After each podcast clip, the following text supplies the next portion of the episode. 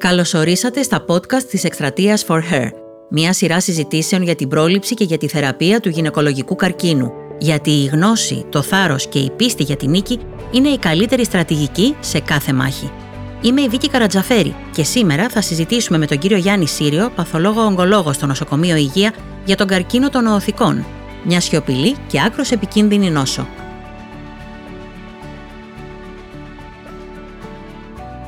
Θα μιλήσουμε λοιπόν για τον καρκίνο των οθικών και θα ξεκινήσουμε την πρώτη ερώτηση. Θέλω να μας πείτε τελικά πόσο συχνός είναι αυτός ο καρκίνος.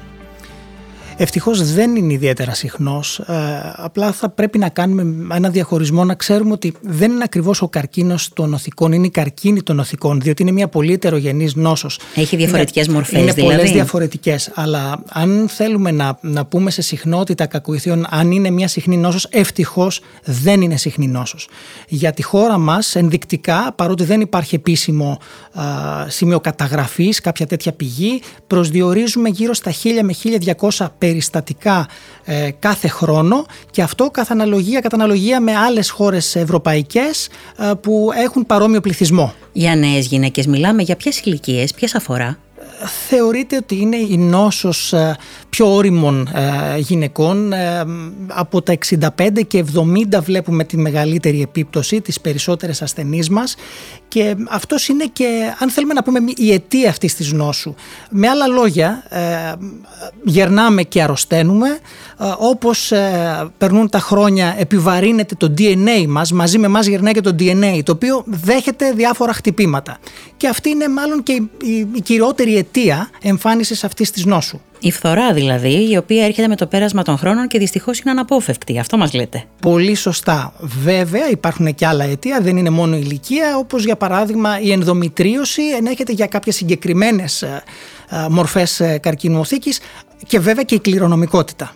Ξέρετε, εμάς τις γυναίκες, ε, κύριε Σύρε, μας τρομάζει όταν κάτι είναι αθόρυβο και σιωπηλό. Όταν έχει ένα ηχηρό σύμπτωμα, κάποια στιγμή νομίζω ότι υπάρχει η ευαισθητοποίηση. Να, και η καμπάνια For Her, για την οποία συζητάμε, που είναι για το γυναικείο καρκίνο.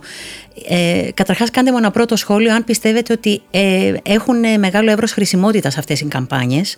Και δευτερευόντως, θέλω να μου πείτε ποια είναι αυτά τα συμπτώματα, πώς εμφανίζεται αυτός ο καρκίνος. Καταρχάς, ναι, είναι πολύ πολύ σημαντική αυτή η δράση και όλες αυτές οι δράσεις ε, που ενεργοποιούν, ευαισθητοποιούν τις, ε, τις γυναίκες προκειμένου να ξέρουν τι, τι είναι ο καρκίνος οθήκης, πώς εμφανίζεται, αν είναι συχνός, αν μπορούμε να τον προλάβουμε και πώς τον αντιμετωπίζουμε. Ε, οπότε, ναι, και εγώ θα πρέπει να συγχαρώ αυτή τη δράση, αλλά να ξέρετε ότι είναι πολύ σημαντικό για τους γιατρούς. Δεν είναι μόνο για τις γυναίκες που μας ακούν. Ε, αντίστοιχα, οι γενικοί γιατροί, οι παθολόγοι, οι γυναικολόγοι που θα έρθουν πρώτοι αντιμέτωποι με, την, με τη διάγνωση, θα πρέπει να είναι και εκείνοι σε εγρήγορση και να είναι ευαισθητοποιημένοι προκειμένου να δώσουν τις σωστές κατευθύνσεις και για την πρόληψη αλλά και για τη θεραπεία. Από την εμπειρία σας, εκτιμάτε, κύριε Σύρια, ότι υπάρχει καθυστέρηση στη διάγνωση λόγω του ότι μπορεί ε, είτε το σύμπτωμα να μην υπάρχει, είτε τέλος πάντων να χαθεί κάπου στη μετάφραση εντός αγωγικών η ασθενή και να απευθυνθεί σε λάθος ειδικότητα ενδεχομένως. Είναι πολύ πολύ σωστό το ερώτημα. Ε, η αλήθεια είναι ότι ήδη είπατε ότι είναι μια ύπουλη νόσος και συμφωνώ σε αυτό.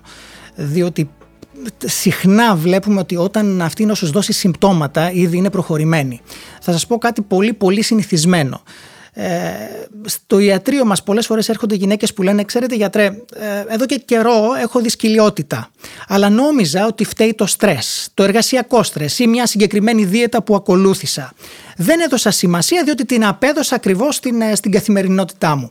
Κι όμως η δυσκολιότητα είναι ένα από τα συμπτώματα που μπορεί να εμφανίσει ο καρκίνος οθήκης, όπως για, για παράδειγμα και ο πόνος, ο κοιλιακός, ο, ο ακαθόριστος πόνος ή το αίσθημα πίεσης ε, χαμηλά στην πύελο, στην ουροδόχο.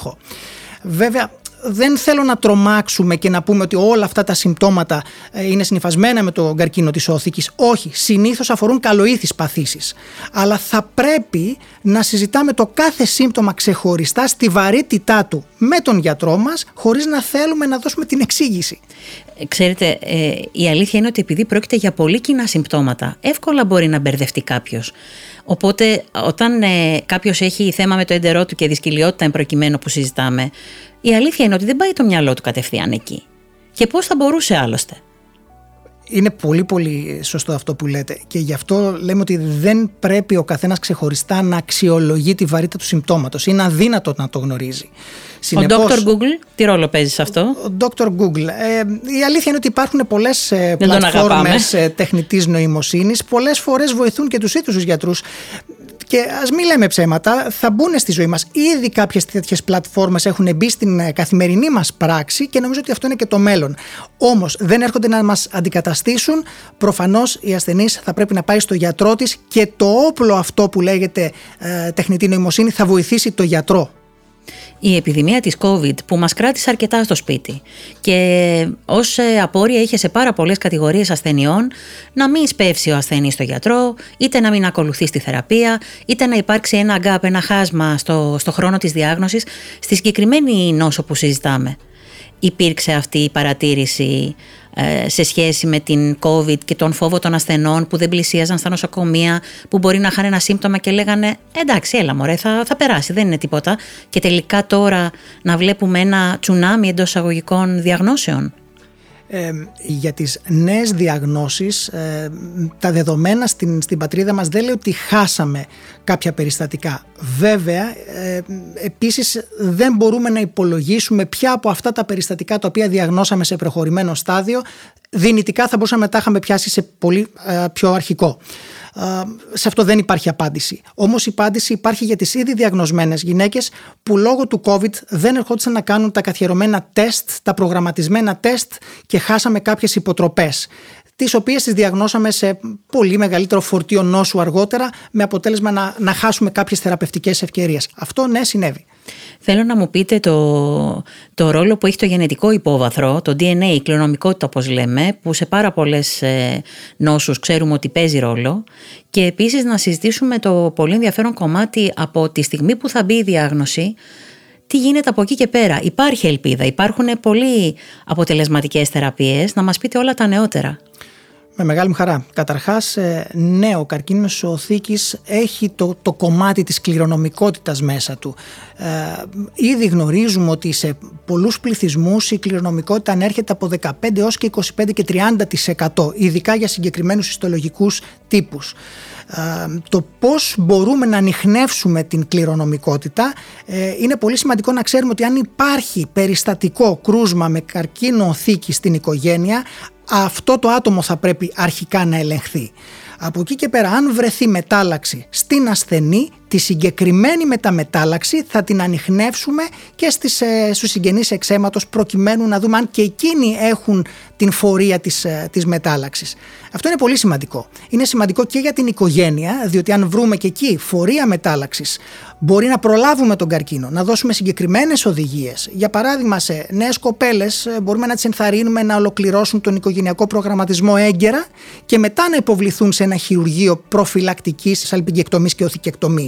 Εννοείται για τη συντήρηση οαρίων, φαντάζομαι. Για τη διαφύλαξη της γονιμότητας εν ώψη κάποιας ε, θεραπευτικής αντιμετώπισης. Ή ακόμα καλύτερα να, να τεκνοποιήσουν, να, να ολοκληρώσουν τον οικογενειακό προγραμματισμό. Βέβαια, αυτό έχει να κάνει και με το είδος της μετάλλαξης. Ε, σε κάποιες μεταλλάξεις πραγματικά πρέπει να τρέξουμε. Σε άλλες έχουμε την πολυτέλεια, το περιθώριο να περιμένουμε και παραπάνω.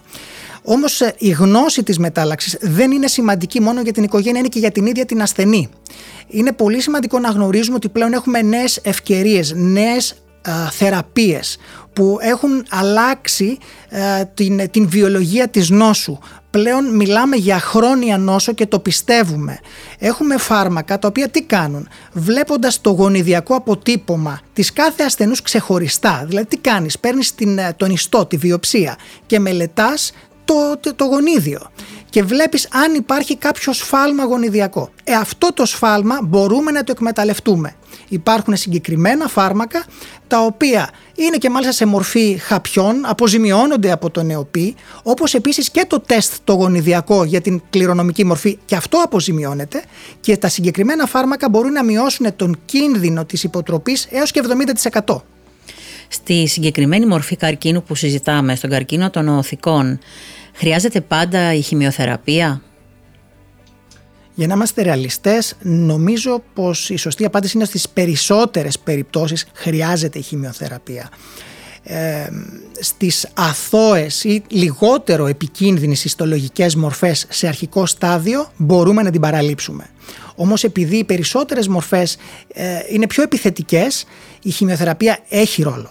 Έχει ρόλο είτε συμπληρωματικά της, ε, του χειρουργείου που είναι η πρωταρχική αντιμετώπιση στην, ε, στον καρκίνο της οθήκης ή ενδεχομένως και να προηγηθεί του χειρουργείου ανάλογα με τις ενδείξεις.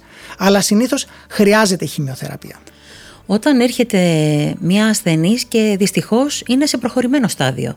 Εκεί τι περιθώριο μας δίνει η επιστήμη για την αντιμετώπιση; Υπάρχει δυνατότητα να φρενάρει ο καλπασμός της νόσου; Σαφώς υπάρχει ακόμα και στο προχωρημένο στάδιο να ξέρουμε ότι ε, έχει ξεκάθαρη θέση το χειρουργείο και μάλιστα είμαστε και πολύ απαιτητικοί πλέον από τα, από τα χειρουργεία μας.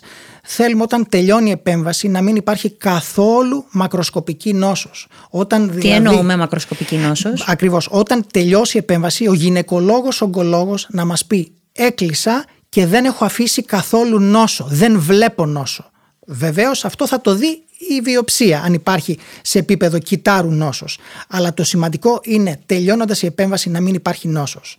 Από εκεί και πέρα το επόμενο βήμα είναι η χημειοθεραπεία η οποία σε τι στοχεύει; Στο να εξαφανίσει ενδεχόμενη παρουσία αυτών των μικροσκοπικών αιστειών.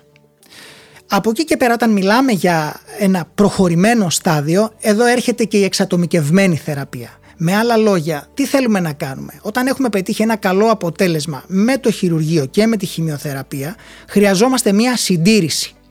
Εκεί μπαίνει η έννοια της εξατομίκευσης. Σε αυτές λοιπόν τις ασθενείς, ανάλογα με το αποτέλεσμα του γονιδιακού ε, τεστ, θα μπορέσουμε να εξατομικεύσουμε τη θεραπεία. Είτε αυτό λέγεται χάπι πάρπαναστολέας, είτε λέγεται αντιαγγεγενετικός παράγοντας ή συνδυασμός είναι η καθημερινή μας πλέον πρακτική. Αυτά λοιπόν είναι θεραπείες που διαβίου καλείται η ασθενής να τις παίρνει προκειμένου να έχει ένα καλύτερο ε, επίπεδο στην καθημερινότητά της, μια μεγαλύτερη ποιότητα ζωής. Θα λέγαμε πως όχι. Όταν μιλάμε για μια νεμφανιστήσα νόσο που πρωτογενώς ε, αντιμετωπίζεται, ακόμα και αυτές οι θεραπείες συντήρησης δεν είναι διαβίου, ανάλογα με την ένδειξη μπορεί να είναι για 1,5 χρόνο, 2 χρόνια ή 3 χρόνια, ιδιαίτερα όταν μιλάμε για αυτά τα νέα χάπια. Θέλω τώρα να μιλήσουμε για την πρόληψη, γιατί όπως ξέρουμε το προλαμβάνει κάλιον του θεραπεύειν. Ε, είναι πολύ σπουδαίο το ότι υπάρχουν ε, φάρμακα στη φαρέτρα των ειδικών και μας βοηθούν, αλλά το παν είναι να, ιδανικά να μην αρρωστήσουμε, ακόμα και αν υπάρχει το γενετικό υπόβαθρο. Θα ήθελα λοιπόν να μας εξηγήσετε με απλά λόγια τι μπορούμε να κάνουμε στην καθημερινότητά μας, προκειμένου να αποσοβηθεί αυτός ο κίνδυνος όσο γίνεται. Ε, νομίζω ότι το σημαντικό είναι ότι δεν θα πρέπει οι γυναίκες να, να παραλείπουν τον τακτικό γυναικολογικό έλεγχο. Και γυναικολογικός έλεγχος είναι και η κλινική εξέταση αλλά είναι και το υπερηχογράφημα το γυναικολογικό το ενδοκολπικό. Από εκεί και πέρα αν σε αυτές τις εξετάσεις προκύψει κάποιο έβριμα ύποπτο θα ακολουθήσουν περαιτέρω εξετάσεις είτε αιματολογικές με αυτό που λέμε καρκινικούς δείκτες είτε απεικονιστικές με αξονική μαγνητική. Ε, όμως για να είμαστε σαφείς η διάγνωση του καρκίνου απαιτεί βιοψία. Είναι μια διάγνωση που τίθεται στο μικροσκόπιο. Δεν είναι μια διάγνωση που βάζουμε με απεικονιστικές μεθόδους. Προσέξτε όμως τι γίνεται. Ε, όλες αυτές οι τεχνικές που σας ανέφερα δεν έχουν καθιερωθεί ως προσυμπτωματικός έλεγχος, ως για παράδειγμα όπως είναι η μαστογραφία για τον καρκίνο του μαστού ή το τεστ Παπα-Νικολάου για τον τράχυλο. Ε, σε αυτό το κομμάτι νομίζω ότι έχουμε πολλά περιθώρια ακόμα βελτίωσης προκειμένου να μπορέσουμε έγκαιρα να ανοιχνεύουμε την νόσο. Άρα ναι μεν δεν έχουμε κάποια προσυμπτωματική μέθοδο αλλά οπωσδήποτε θα πρέπει να γίνεται ο τακτικός γυναικολογικός έλεγχος που μπορεί να διαγνώσει τη βλάβη.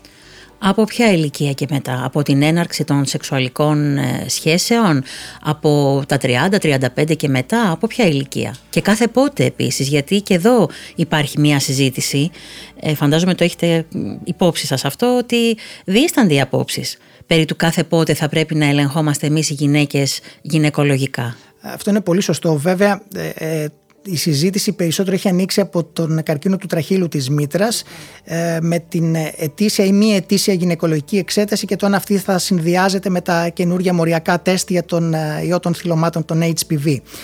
Ε, επειδή δεν υπάρχει λοιπόν μια αντίστοιχη σύσταση για τον καρκίνο της οθήκης, αυτό που, που συστήνουμε είναι ότι όταν ξεκινήσει όντως η σεξουαλική επαφή και μπει στη διαδικασία ε, του γυναικολογικού ελέγχου γυναίκα, σε αυτή τη φάση ο γυναικολόγος να μπορεί να κάνει μια εκτίμηση και στα εξαρτήματα στις οθήκες. Βεβαίως αλλάζει η σύστασή μας αν υπάρχει κληρονομικό υπόβαθρο. Σε αυτές τις περιπτώσεις, ναι, από νέα ηλικία θα πρέπει να γίνεται ένας τακτικός έλεγχος.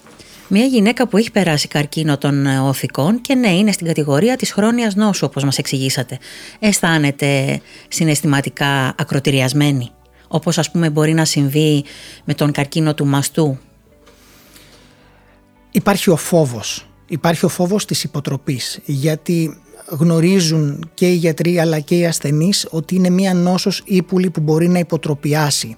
Οπότε τον ψυχολογικό αντίκτυπο τον βλέπουμε. Όμως ο ακροτηριασμός επειδή δεν είναι εμφανής στο σώμα είναι εμφανής ιδιαίτερα στις νέες γυναίκες όταν λόγω του χειρουργείου έχουμε προκαλέσει μια βάναυση εμεινόπαυση. Από αυτήν την άποψη ναι το δέχομαι ότι βιώνουν έναν ακροτηριασμό.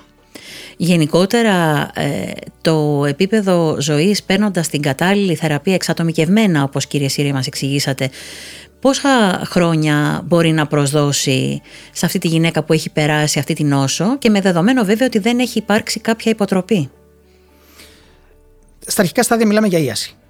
Για πλήρη ίαση. Για πλήρη ίαση. Στα προχωρημένα στάδια ε, γινόμαστε ολοένα και πιο σοφοί. Ε, συνεπώς είναι λάθος το να δώσει κάποιος ένα, ένα, ένα νούμερο. Κάποτε που κάναμε κάποιες κλινικές μελέτες λέγαμε για τον καρκίνο των οθικών και όχι τους καρκίνους. Βάζαμε λοιπόν όλες τις γυναίκες χωρίς να γνωρίζουμε το γονιδιακό προφίλ, χωρίς να έχουμε εξελίξει και τις θεραπείες μας και, και δίναμε ένα, ένα, ένα νούμερο το, οποίο, το οποίο τελικά μας διέψευδε.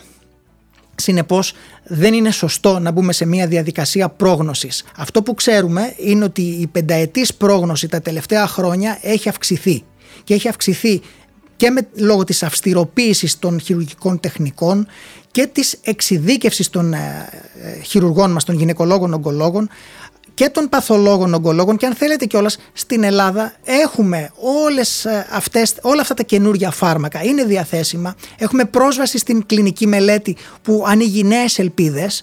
Ε, συνεπώς το βλέπουμε και στην καθημερινή μας πράξη ότι ακόμα και οι γυναίκες σε πολύ προχωρημένα στάδια ζουν και ζουν καλά, με καλή ποιότητα ζωής. Ε, βλέπουμε την καθημερινότητά τους χωρίς ιδιαίτερους ε, περιορισμούς και απλά έχουν τα καθιερωμένα check-ups, οπότε ε, βλέπουμε ότι πραγματικά έχουμε προσφέρει όχι μόνο ζωή αλλά και ποιότητα μέσα στη ζωή.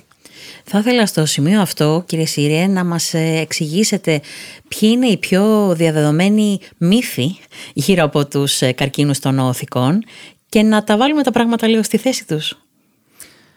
Νομίζω ότι το πρώτο πράγμα που, που ακούμε είναι ότι ε, το τεστ Παπα-Νικολάου είναι η κατεξοχήν ε, κατάλληλη εξέταση προκειμένου να διαγνώσουμε τον καρκίνο θήκης. Ε, η αλήθεια είναι ότι υπάρχει αυτός ο μύθος ότι κάνοντας τεστ PAP ε, μπορούμε να προλάβουμε όλες τις γυναικολογικές κακοήθειες. Αυτό όμως δεν ισχύει. Σε καμία περίπτωση. Κάποιο, κάποια άλλη γνώση που καλό είναι να τη διασαφηνίσουμε και να τη μάθουμε; Μιας και έχουμε αυτή τη δυνατότητα να έχουμε έναν έγκριτο ειδικό απέναντί μας να μας λύσει τις απορίες, υπάρχει κάτι άλλο που μπορεί να μπερδεύει τις γυναίκες; Ακόμα και κάτι που μπορεί να διαβάσουν σε κάποια ιστοσελίδα η οποία δεν είναι εγκεκριμένη απαραίτητα ή τέλος πάντων δεν φέρει ιατρική υπογραφή. Γιατί κυκλοφορούν και αυτά, μην γελιόμαστε. Όπως και στα social media. Η δυναμική των social media είναι απίστευτη. Μπορεί κάτι ξαφνικά να πάρει ε, διαστάσεις ε, πολύ μεγάλες και να υπάρξει πρόβλημα και λάθος πληροφόρηση με πολύ κακές συνέπειες. Δεν μπορώ να πω ότι είναι ακριβώς μύθος, αλλά επειδή τα τελευταία χρόνια ε, ακούγεται πολύ η θέση της ε, ανοσοθεραπείας, των εμβολίων στην, ε, στην αντιμετώπιση του καρκίνου, είναι πολλές φορές ε, ασθενείς που ακριβώς στην, στην αναζήτηση της, της παραπάνω γνώσης μας, μας προκαλούν στο να πούμε τι ακόμα καλύτερο μπορούμε να προσφέρουμε. Δεν θέλω να πω ότι είναι μύθος, αλλά αυτή τη στιγμή η ανοσοθεραπεία στην καταπολέμηση του καρκίνου της οθήκης βρίσκεται σε, όχι ακριβώς στα σπάργανα, αλλά θα, μάλλον μέχρι τώρα δεν έχουμε τα υποσχόμενα αποτελέσματα που έχουμε δει σε άλλες νεοπλασίες. Και γι' αυτό οι κλινικές μελέτες ενσωματώνουν την ανοσοθεραπεία μαζί με άλλα φάρμακα και όχι ως μονοθεραπεία. Και μια τελευταία ερώτηση, κύριε Σύριε, ποια είναι η άποψή σας σχετικά με όλες αυτές τις μελέτες για πολλές και διάφορες μορφές καρκίνου που λένε ότι είναι σως η κατάλληλη διατροφή, είναι σως η άσκηση, ότι δρούν όλα αυτά προληπτικά για να έχουμε ευρύτερα μια καλύτερη υγεία. Αυτό ανταποκρίνεται στη συγκεκριμένη νόσο που συζητάμε; Εν γέννη είναι, είναι σύμμαχος η καλή διατροφή, η άσκηση, ειδικά για τις γυναίκες που λαμβάνουν η χημειοθεραπεία. Ε, ο σωστός ε, τρόπος ε, ζωής βοηθάει. Βοηθάει και στην ψυχολογία των ασθενών μας, αλλά και στην διατήρηση μιας καλής κλινικής κατάστασης που αυτό φαίνεται ότι μειώνει και τις παρενέργειες από την ίδια την χημειοθεραπεία. Όμως ε, αυτό απέχει πολύ από το να ενεχοποιήσουμε κάποιες τροφές ε, για την καρκινογένεση ή για την έκβαση της νόσου. Ε, δεν έχουμε τέτοια στοιχεία που να πούμε ότι το στρες, η διατροφή με τον α ή β τρόπο επάγουν την καρκινογένεση ή ότι είναι συνδυασμένα με, με χειρότερα αποτελέσματα. Κύριε Συρία, σας ευχαριστώ πολύ. Να πούμε στους ακροατές μας ότι ήταν ένα podcast της εκστρατείας For Her. Ουσιαστικά μιλήσαμε για την πρόληψη του γυναικολογικού καρκίνου. Πάρα πολύ σημαντικό. Ο κύριος Γιάννης Σύριος, παθολόγος ογκολόγος στο νοσοκομείο Υγεία. Να είστε καλά. Εγώ σας ευχαριστώ πολύ.